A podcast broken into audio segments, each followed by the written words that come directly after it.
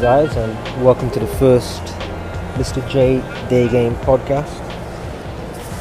I'm sat here currently in Lisbon Airport, uh, getting the flight back home. I wanted to start this podcast pretty much just to hold myself accountable uh, during my day game adventures. I'm someone who's born in the UK.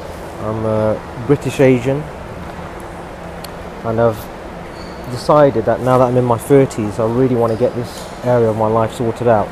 I've been doing day game for a few years, on and off, uh, but it's something I really want to start doing on a consistent basis. So I've actually decided to really push myself out of my comfort zone and start traveling by myself uh, across Europe to begin with. Then eventually I'll start traveling a little bit further away from home. And um, so I've been here a week in Lisbon. I've done okay considering it's my first solo trip. I've had some success. I could have possibly done more um, during my trip, but it's more more so I want to do this kind of these podcasts more on a regular basis, just so that again, like I said, I can hold myself accountable. What I've noticed out there is there's a lot of people in this day game community who make up a lot of excuses. Things like I can't approach because of a certain race, a certain religion I'm from, or it's my height. I kind of want to put this out and say, look, anything is possible. I'm a British Asian guy. Uh, I'm not tall, so I don't have amazing good looks, but I still get some decent success from different types of girls. Uh, while I've been here in Lisbon, some of the approaches I did do, I had some decent success. Where with one approach, I managed to go on an instant date with a really hot half Brazilian, half German girl, and literally just spent maybe four or five hours with her drawing that actual from approach to the end of the day, um, and it was magical. You know, this is the kind of stuff people out there want to do day game for, to have those kind of moments. I could have done more. I could have done more approaches, and there were times where I was being a little bit of a bitch and not approaching. But um, you know, there's some keynotes from the trip that I've learned. You know, just approach anyway. You never know what could happen. I mean, your mind will say no and play tricks with you and say, look, don't do it. But just go ahead anyway. And the worst thing that can happen is they can just say, fuck off, or you know, I'm not interested. Um, you know, just learn to talk to everyone. You know, I spoke to to girls, to guys. You know, just from small talk to asking for directions, or just seeing where they're from.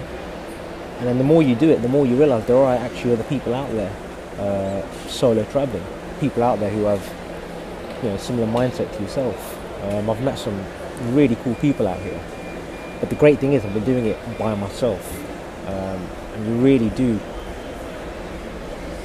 You know, you learn a lot more when you're doing it by yourself because it's easy to, to have a wing with you, or you know, whether it's a friend or whoever. Um, you can tend to then maybe go go a little bit off track and not actually take action. But when you're on your own, you've not really got much of a choice. Um, so you've got to do it. But other things as well from this trip. I mean, I've only been in a week, but things that I could probably do um, better on my next solo trip is probably being a little bit more disciplined with my diet. Um, I'm probably drinking less alcohol because when I did go out in the evening as well, um, and that really fucked me up because when you're out in the evening, you end up having a few drinks, a few beers or whatever, and then that really did mess my day game approaches up the next day. I wasn't really fully you know, on point with my, my vibe, my approaches compared to the first few days when I was here. I just kind of just got stuck in. Um, but again, it's my first trip, so yeah, let's see where let's see what happens with the with the next trip. I'm probably planning to book another trip in the next week or two. Uh, as it's November here, it's quite cold in Europe, apart from obviously Lisbon where I've been. It was, it was pretty pretty decent weather, so I'll maybe go, I don't know, somewhere like Spain, possibly. I still need to think about where to go, but obviously I'll I'll keep you guys posted. And the more the more I do, uh, more trips I do, then the more podcast episodes I'll, I'll do, and it'll be great to get some feedback um, from people, see where I could potentially improve on these podcasts as well. I mean, this is my first time, so you'll have to obviously bear with me. Um, but yeah, that's it really. I just wanted to keep this short and sweet. Um, just kind of introduce myself, let people know out, you know, what this podcast is about, and yeah, until next time.